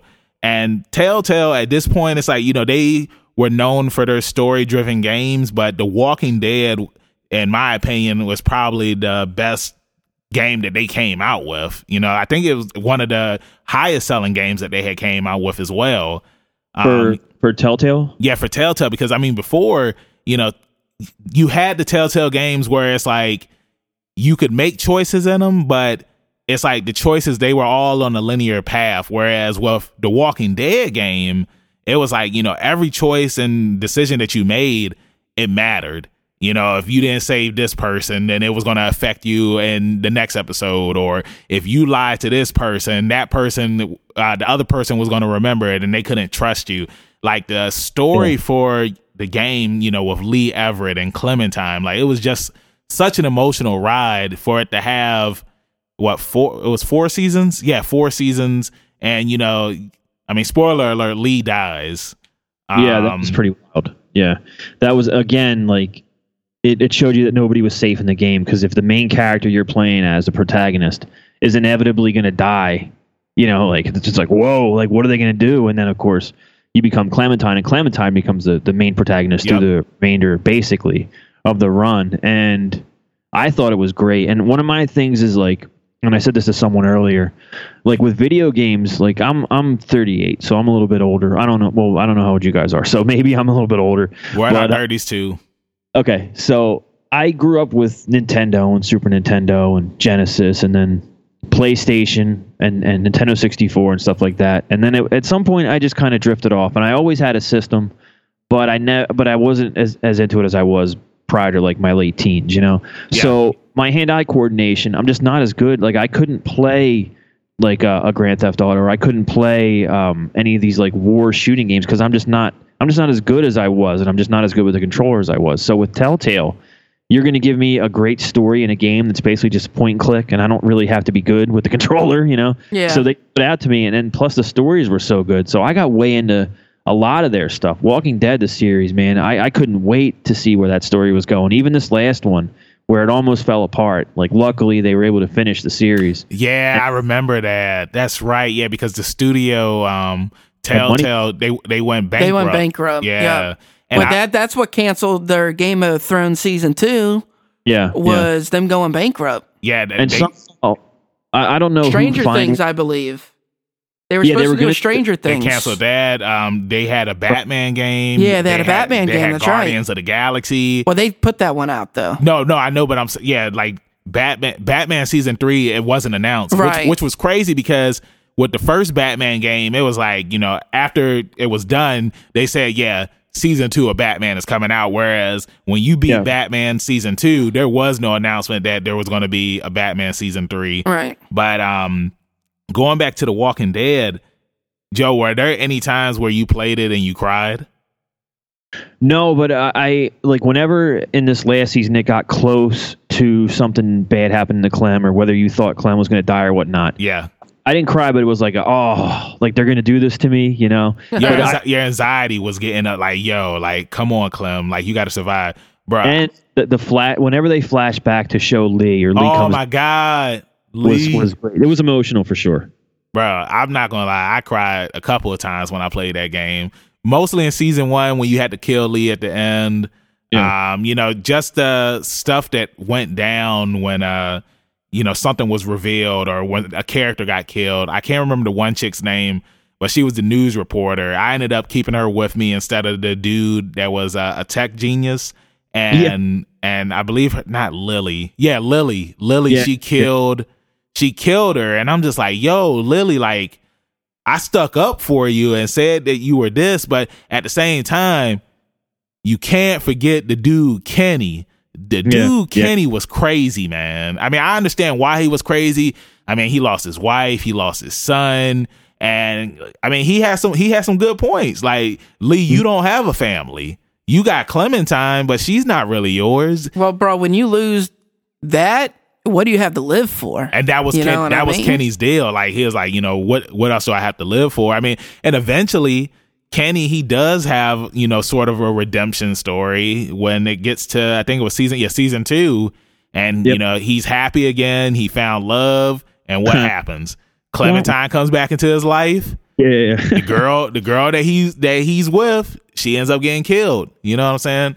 in a gruesome fashion too. But I remember one, uh, one of those game moments. It was like a cliffhanger at the end where Clem walks up to that, you know, uh, uh, ski lodge or whatever it was. Yep. And just goes, "Holy shit!" or whatever. And it's like they cut it, and it's like, oh, or they show Kenny, and then they cut, and, and you have to wait till the next episode to see what happens. Like I remember that being like, "Whoa!" Yeah. And I think the plate always knew somehow that Lily was going to come back, and then it took them four seasons to do it. But then next thing you know, she's the big heel, you know. And it, I just that was great. Um, I wanted to say, so whatever happened with Telltale, where it went under and fired all its employees like with no notice and all this, it was like a big controversy. But something happened where financing came in because they're back. And they announced uh, a, a second season of The Wolf Among Us. Yes. And I'm- Right, yeah. Um, Yeah. I, I believe um I think it was Robert Kirkman's team that that Yeah, purchased that purchased the studio so that way that they could finish the series. And I remember like so many people were pissed off because unlike the other seasons, um, with this season you had to buy it all in one package. You couldn't just buy you couldn't just pay the five dollars, you know, every time it would come out. You had to put the twenty dollars down and then the first the first episode comes out and then after that it's like, yeah, the game the series is over. Like we're we're filing for bankruptcy. Yeah, yeah, but I mean, luckily it, it finished because I think it was it was a, a, an emotional game and story for a lot of people that Yep. played it, myself included. But I'm looking forward to uh, to the Wolf Among Us because that is Same. that is something that I played and had no knowledge of of the comics or Same. like that. So it was just all new and cool to me. And uh, the Batman series, I remember that first season was great, and they and they changed some of the usual Batman mythology, which Yep. was cool. And for some reason, the second season I kind of dipped off. I don't know. I played two games, uh, and I have it. I mean, it's in my system. I could play it any time. I just for some reason I didn't finish it. So, but like for me, those are the kind of games that I'll, I'll get into that are that are simpler for the old folks like me that do, that don't Right. have the shooting and all that stuff down. Like there was a game called uh, I think it's called Detroit Being Human. Yeah, You know, and that's it's a so- really good well, game. So this is I was pretty much waiting for, you know, you guys to wrap it up before I chimed in. But Yeah. not that I don't like Telltale. It's just it it's not that the story the stories may be good, but I don't think the games are well programmed and put together. I agree with you But on a that. company like Quantic Dream, who did Beyond Two Souls and Detroit Become Human, they are Fahrenheit 9/11. beautiful Yeah. beautiful games that you can just sit back and enjoy. And the cool thing about Detroit Become Human is every choice matters, and they Yeah. have like a list, a timeline list Yeah, of what your you friends everything. chose, Yeah, and what like the that. average people chose, and then you can go back and remake new choices. You know, Yeah. I, I I will give Telltale credit where it's due because I feel like they set the bar. They probably did They create set- this yeah, for the, genre. sto- the story-driven games. I mean, well, I mean, quantum, quantum. What is Qua- it? Quantic Dreams. Quantic Dreams. I mean, like they they did start it, but I feel like Telltale. It's like they They made it popular because they, made got the licensing rights though to do popular stuff. Exactly. They they have yet to create really anything on their own. Who just did Life is Strange? That's what I was about to bring up too. That was Square Enix. I Oh, can't. I oh, can't- uh, it I is can't- Square? I can't remember the name of the company. and that's another one. It's Life those is Strange games. is a really good game. but game. it's very popular right now. But again, it was created from the ground up. Yep. Quantic Dream does that. And again, I'm not trying to like crap all over Telltale. It's just that they don't create anything on their own. They take licensing and they license big stuff and create their own story around it. But they already got the blueprints for Yeah. it. You know what I mean? I mean, well, Telltale wasn't always like that. Because, I mean, they did. I mean, they did Back to the Future, and yeah, they did Jurassic Dude, Park I and mean, CSI. so yeah, never exactly. mind. Never That's mind. all I'm they've wrong. done. And I'm not saying it's not cool to do that. Yeah, because it is. This is another way for us to enjoy the world, like The Walking Dead, Yeah. and create characters and expand. And like you were just saying, for guys who aren't in the shooters or in the fast-paced games and they just want to play story-driven games. they just want to hang out. Yeah. you know, and play a video game. It's perfect for them. Yeah. So I'm not knocking. It's just they're not well put together compared to Detroit Become Human. When you watch that, the it's just graphically amazing. And you know, another thing too with the Telltale games, it's like they were like the first company that was putting out those episodic games, which is something that's normal now with a lot of games, which I'm not really a fan of, especially like for games like Hitman, for example. You know, that's one of like my favorite series. And when Square Enix was just like, yeah, Hitman is going to be an episodic game, I'm just like, huh? Yeah. Like, thank God with, with Hitman 2 it was a full game from the jump. I understand that they wanted to try something different with the Hitman One, but yeah, I'm not a fan of the episodic games. And it was one of the game. Um, it's still The Walking Dead. They had ended up Telltale ended up coming out with um, a Michonne game, which was a backstory for Michonne, which I don't think that she had in the comics for real. I think Robert Kirkman wrote everything for it. I believe. I don't quote me on that, but it was good for what it was. You know, telling her backstory, telling uh, showing that Michonne. I don't. I can't remember if it's mentioned in the comics or in the show, but is it mentioned that she had kids? Yeah, in, it was in the like, show. Yeah, they talked about it. Okay, it was early on, like the, the season that she was introduced, right? Yeah. Okay. The, the game was like it, it took place in between the time jump. In the comics, there was a time jump in between the All Out War. They imprisoned Negan, and then they jumped ahead to when they were rebuilding uh, the community. And then you know the Whisperer stuff started. But there's like I don't know whatever they gave it you know a year in between the time jump or, or 18 months whatever it was. So the game filled in that spot for Michonne. This is what Michonne was up to during the time jump when she was missing from Rick's world. You know. Yeah. Now, let me ask you: in the comics, does she get with Rick, or did they just do this for show That was just in the show, Gotcha. I believe, because and It was a weird. I thought it was weird. in the comics, uh, like Joe had said, Rick he ends up getting with Andrea. Because, Yeah. because I know also in the comics too, Andrea like, and this doesn't happen in the show, but Right. Andrea, she and um and Dale, Dale. Yeah. yeah, and Dale is much younger in the comics too. Right, he's than he not. is he's on the not. show. He but in the show, but nah, he's not an older man that likes younger women. Yeah. But so I couldn't I couldn't use that. But but yeah, like Andrea ends up getting with Rick in the comics and Michonne, she ends up getting with uh Tyrese at first because Yeah. Tyrese was dating Carol and then Carol walks in on Tyrese and Michonne getting it on. Yeah. yeah. And Now is Carol this old in the comics? no, Carol's young in the Okay, comics. all yeah. right. Um, like Um, like blonde or something. Yeah, and uh, what ends up happening is after Tyrese dies and Morgan comes back into the party, Michonne ends up getting with Morgan, and then Morgan he ends up getting killed. Right. And, um, he gets, I think he gets bit, right, Joe, and then Michonne kills Morgan in the comics. Uh, yeah, yeah. I think he he, uh, he dies in bed or something and reanimates, and then Yeah. she takes care of him. You know. Now, what about Glenn and Maggie? Um, they do have a baby. Okay. Um, like I said earlier, Sophia is the one that lives in the comics, and pretty much they adopt Sophia. Okay. But Glenn, he still dies in the comics. Uh, yeah, yeah, you said that. Yeah. Yeah. And so t- Sophie and Carl, I think, last until the end of the books. You know, which is different. Well, how how long did Maggie last in the comics versus in the Uh, yeah, show? I don't know. I stopped reading by that point. She she was she lasted to the end. Okay. Shane and and Rick could have had a wrestling match. It could have been WrestleMania five. Shane Yeah. versus Rick with the Walking Dead title on the line. But that certainly made his career. Uh, with the, the guy that played Shane. um, Yeah, it did because he's went on to do a lot of big stuff. Like he did the movie with um Sylvester Stallone and Robert De Niro. I Who we can't. talk about? I'm sorry. uh, John John Berthel No, who Uh, in the show? Bernthal. Yeah. Bernthal. Yeah, that's his name. Uh, Shane. He was saying. Oh, Shane. Yeah, he was the Punisher. yeah the Punisher. Um, he did a movie with The Rock called um, Snitch. Snitch. Yeah, he's done a lot of cool. oh, he was in the movie with uh DiCaprio. Um, the Wolf, Yep. the Wolf, of Wolf, Wall Wolf Street. of Wall Street. Yep. Yeah, And he- so- he's also uh, a big role in the Sopranos prequel movie that's coming out uh, later this Yeah, year. Yeah, I'm really excited about that too. Because Yeah. isn't he reprising his role? I can't think of his name.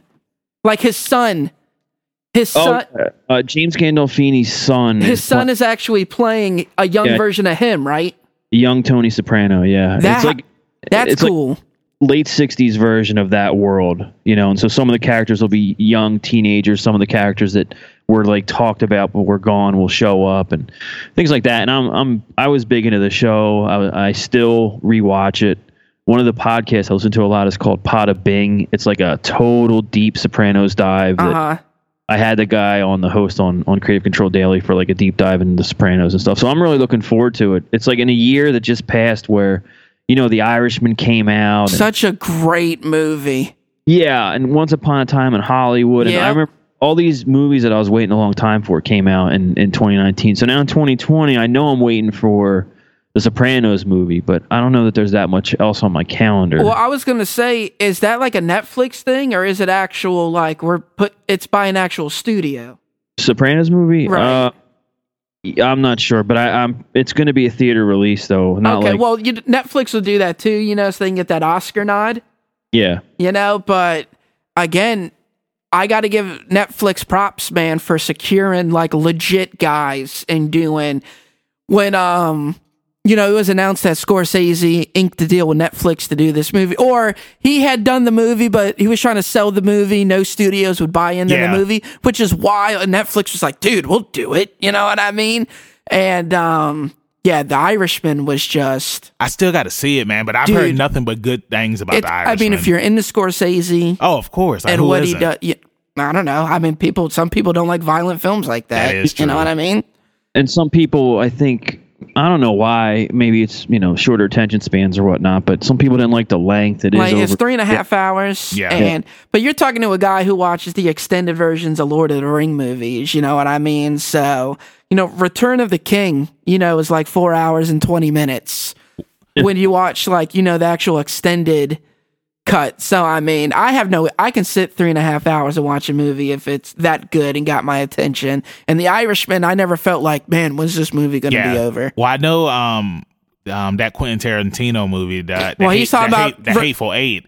Like Oh, they uh, like they they do- they put it on Netflix and then they split They it up. split into, it like, up into four different parts. And they're saying that they'll do the same thing with uh, Once Upon a Time in Hollywood because he- they said it's like a six hour Well, cut of it. Tarantino, I don't know about six hours. Tarantino said he has a four hour cut that he wants to put out, but who knows if the studio is going to allow him to put it Net- out. Hey, that Netflix money, man. We still waiting on that um that Snyder release for Justice Oh League. Jesus Christ! I saw recently, if you saw Once Upon a Time in Hollywood, in the show uh, or in the movie, DiCaprio's character has a show called Bounty Law. Right. Yes, yes. Showed a little bit.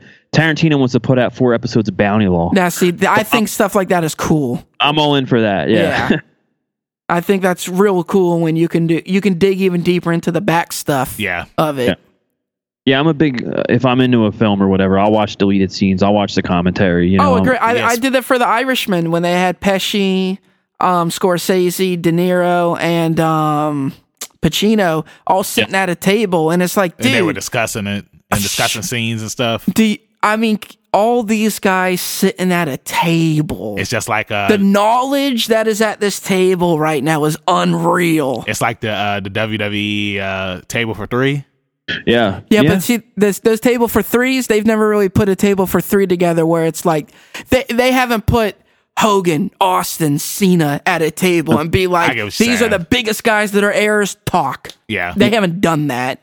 They put three, you know, they'll put Edge, Christian, and Kurt together, and it's funny and it's good, but it's not like th- top top again. You put Austin, um, Hogan, and Cena at a table and let them just chat. That's Or you want like Sting and Taker. Yeah. well, I was just saying because Hogan, arg- greatest of the '80s, Yeah. had arguably one of the biggest guys in the '90s. But Austin, to me, is the biggest star of the '90s, and then there's no question about it. Cena's the biggest star of our generation. There's just Yeah. no question about it. So if you take those three guys and put them at it, that's like the who's who. Again, you know they. That's how it was for that Irishman table. I mean, we're talking about those four, those three actors, and then one of the biggest the director of all time. You know, next to Tarantino. You know, he's probably one of the biggest directors. So, but yeah, we So really with that being snowballed from The Walking yeah, Dead. We snow, hey, but that's what we are about up here on Leveling Up with Benjamin Banks. We like to snowball into other stuff because sometimes it just ties into what we're talking about. You know what I'm saying? So with that being said, we're wrapping this thing up. Joe, we just want to say thank you for yes, coming on and a being lot, a guest. man, for coming on. this was cool. Like I'm I'm happy that we were able to finally do a Walking Dead episode. And Yeah. what is this? Episode three Of the new season. of the new season. So before we let you go, please tell everybody where they can find you at in social media land and make sure you say all of the podcast social media accounts as well. Well, uh, you can find me on Twitter at JFFeeney3RD, J-F-F-E-E-N-E-Y 3RD. And to follow all the Creative Control Network stuff, you can follow uh, at the CC Network One. That'll have all the shows. You know, when they when the episodes drop, it shares them on Twitter. And there's a Creative Control Network Facebook page. Uh, I think it's just under the Creative Control Network. You can find it. And check out the check out Keeping It 100. Check out the Raven Effect. Check out the Keeping It 100 uh, YouTube channel. And uh, that's about it. Cool Nice. beans. Now, um, one more question I have about your network, real quick, just because I know that um, Konnan, you know, is on uh, was it MLW? Yes. Um, Yep. now are those is you know Konnan and Raven are they still part of the Jericho network? No, the when uh when the Jericho this is from When what I- Jericho went to Westwood, right?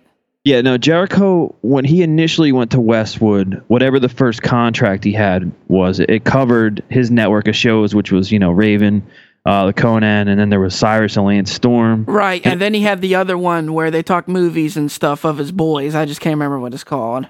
Yeah, yeah, I can't I can't remember but so when when he re-upped his deal with Westwood or or whatever I guess his network of shows that they just didn't they, they just They didn't didn't pick it up. Yep, they didn't pick it up. So luckily MLW picked up Raven and Konnan, luckily for me, of course. So, Yeah.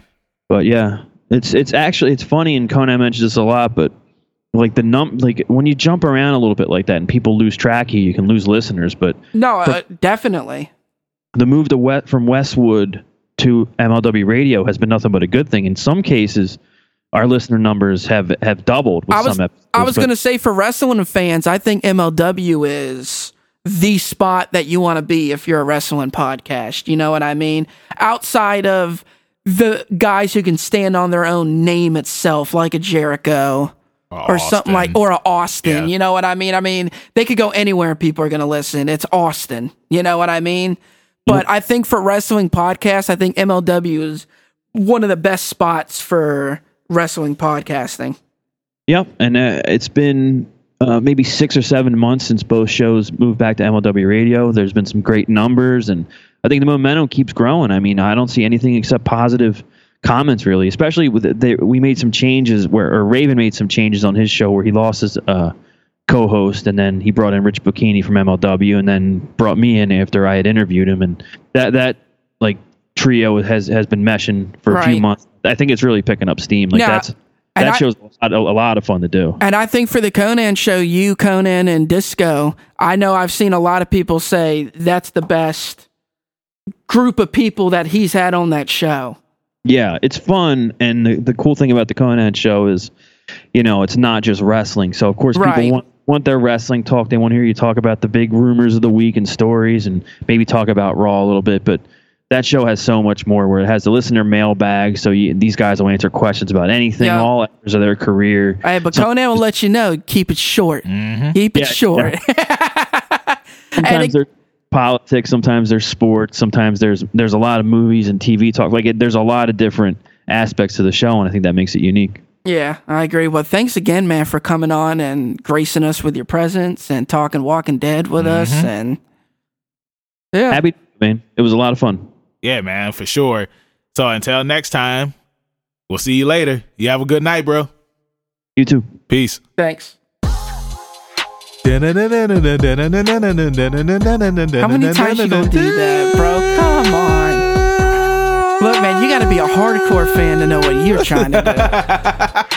Bro, I'm doing the song. I know, I know what you're trying to do. I said it already. I said it I did it already, but for real though, bro, Joe was Joe was cool. He Yeah, was cool. Oh, of course. You know, I'm happy that we was able to get him to come up here. We finally got to do the Walking, Walking Dead, Dead, episode, right? You know, And we didn't trash it yeah, too that's what I was about to say. Yeah, we didn't really trash it. We said what we didn't like. You know, I find it crazy because the only time you said trash was When we was talking about the trash people, man. The trash people. That's what that's, it that's why I was just like, ah. oh, like, bro, it's like a Pee Wee's Playhouse where it's just like you said the word word, trash. yeah. But yeah, but It's the word of the day. Exactly, the word of the day. But yeah, bro, this was fun, man. I, like we pretty much talked about all of the key Walking Dead things from the games. We didn't really go too deep into the games Right, yeah. some of the games they're not necessarily to talk about. But you know, the TV show, the seasons, uh, Fear the Walking Dead, and then now you got the spinoff coming, which. Uh, you know, if you're a Walking Dead fan, we hope you like it, but we're probably not going to We're good on out. it. We're Yeah. good on it. So, with that being said, we're also good on this episode. That's right. we are done. Okay. We are out of here. We're not going We're to 20 on our seasons. ship, or what is it? We're going on a trip in our favorite rocket ship, blasting through the sky. Little Einstein. Oh, we out. I don't know what you're talking about. Little Einstein. I thought bro. you was gonna start singing that song. Uh, is it Easy Street? No. You know I'm- the you know the song. Yeah, I ain't uh, singing that. song Easy Street. Yeah, but you know what? We out. Let's go and Uh, wrap it up. Yep. So before we leave, That's right. Trav, tell You know. everybody in social media land and in podcast Right. world. Well, first off, let's start with you. look, man. Are you gonna do the Patreon? Hold on. If you have not subscribed to the Patreon for only one dollar a Mm-hmm. month, you can do so at patreon.com slash leveling up banks. Mm-hmm. Um, as soon as we see some more people coming in and out, we'll start getting real involved. Or not in and out. We want you to stay. Yeah. But, you know, we'll start getting real more involved in and be able to do a little bit more. But really, with nobody being in there, it's hard. You can't Yeah. It's interact. like, wh- Yeah, it's like, what why can we would do? why would we do Talk like a, fi- nobody. a five dollar a five dollar donation thing when it's like it's nobody? What, So- what would we do for five dollars? go ahead and hit up the patreon.com slash level up banks sign up to be um, a member for one dollar a month Mm-hmm. you can also find us on facebook twitter and instagram at leveling up banks as well as well as our youtube channel at youtube.com slash leveling up banks That's right. and for me personally your boy trav not trashy trav but trav you can find me on instagram at zk audio and what about you mr benjamin banks And you can find me, your hero, at King Benji underscore Banks, and that's on Instagram and on Twitter. And you can always look your boy up on Facebook by just typing in Benjamin Banks. There it is. And that's where you can find me at. And also, before we wrap this thing up, just give a special shout out and a happy birthday to your daughter Kai. oh And my birthday, which is going to be this Sunday, January 26th, where I will be 31 years old, and your boy is going to Las Vegas, and I'm going to party it up. So you brought you only wanted to bring up Kai's birthday, so you didn't seem like a total jerk bringing up your no, birthday. I no, I, that's all that was. I about. love my daughter. Somebody asked me today, um, and, and we're going a little over, but somebody asked me today. They was like, "What plans do you have this weekend?" And I was just like, "Oh well." It's my daughter's birthday, and it was just like, "Well, how old is she turning?" And I was just like, You don't even uh, know. Uh, I was just like, she's turning seven. And they was just like, why did it take you so long to ask? And I was just like, well, she's not really my daughter. She calls me daddy sometimes. Yeah, let's hope not. That is weird. You, she you calls don't me. want that on your track record. yeah, know. she calls me daddy sometimes, but yeah, I love I love Travis's daughters, and yeah, they're getting big. They getting big, bro. You know She's gonna be seven this Saturday They're gonna be seven, so yeah. or this Saturday that just passed. the. Saturday that just passed, so Right. yeah. So happy birthday to her. And of course, if you plan on getting Benjamin Banks a birthday present, feel free to do so. yeah, I would appreciate it. I, I love everybody that listens to us and supports us. And thank you for joining us for season two of Leveling Up with Benjamin Banks. And we hope that you enjoy next week's episode with another guest. So we'll see you next week. Peace. Peace.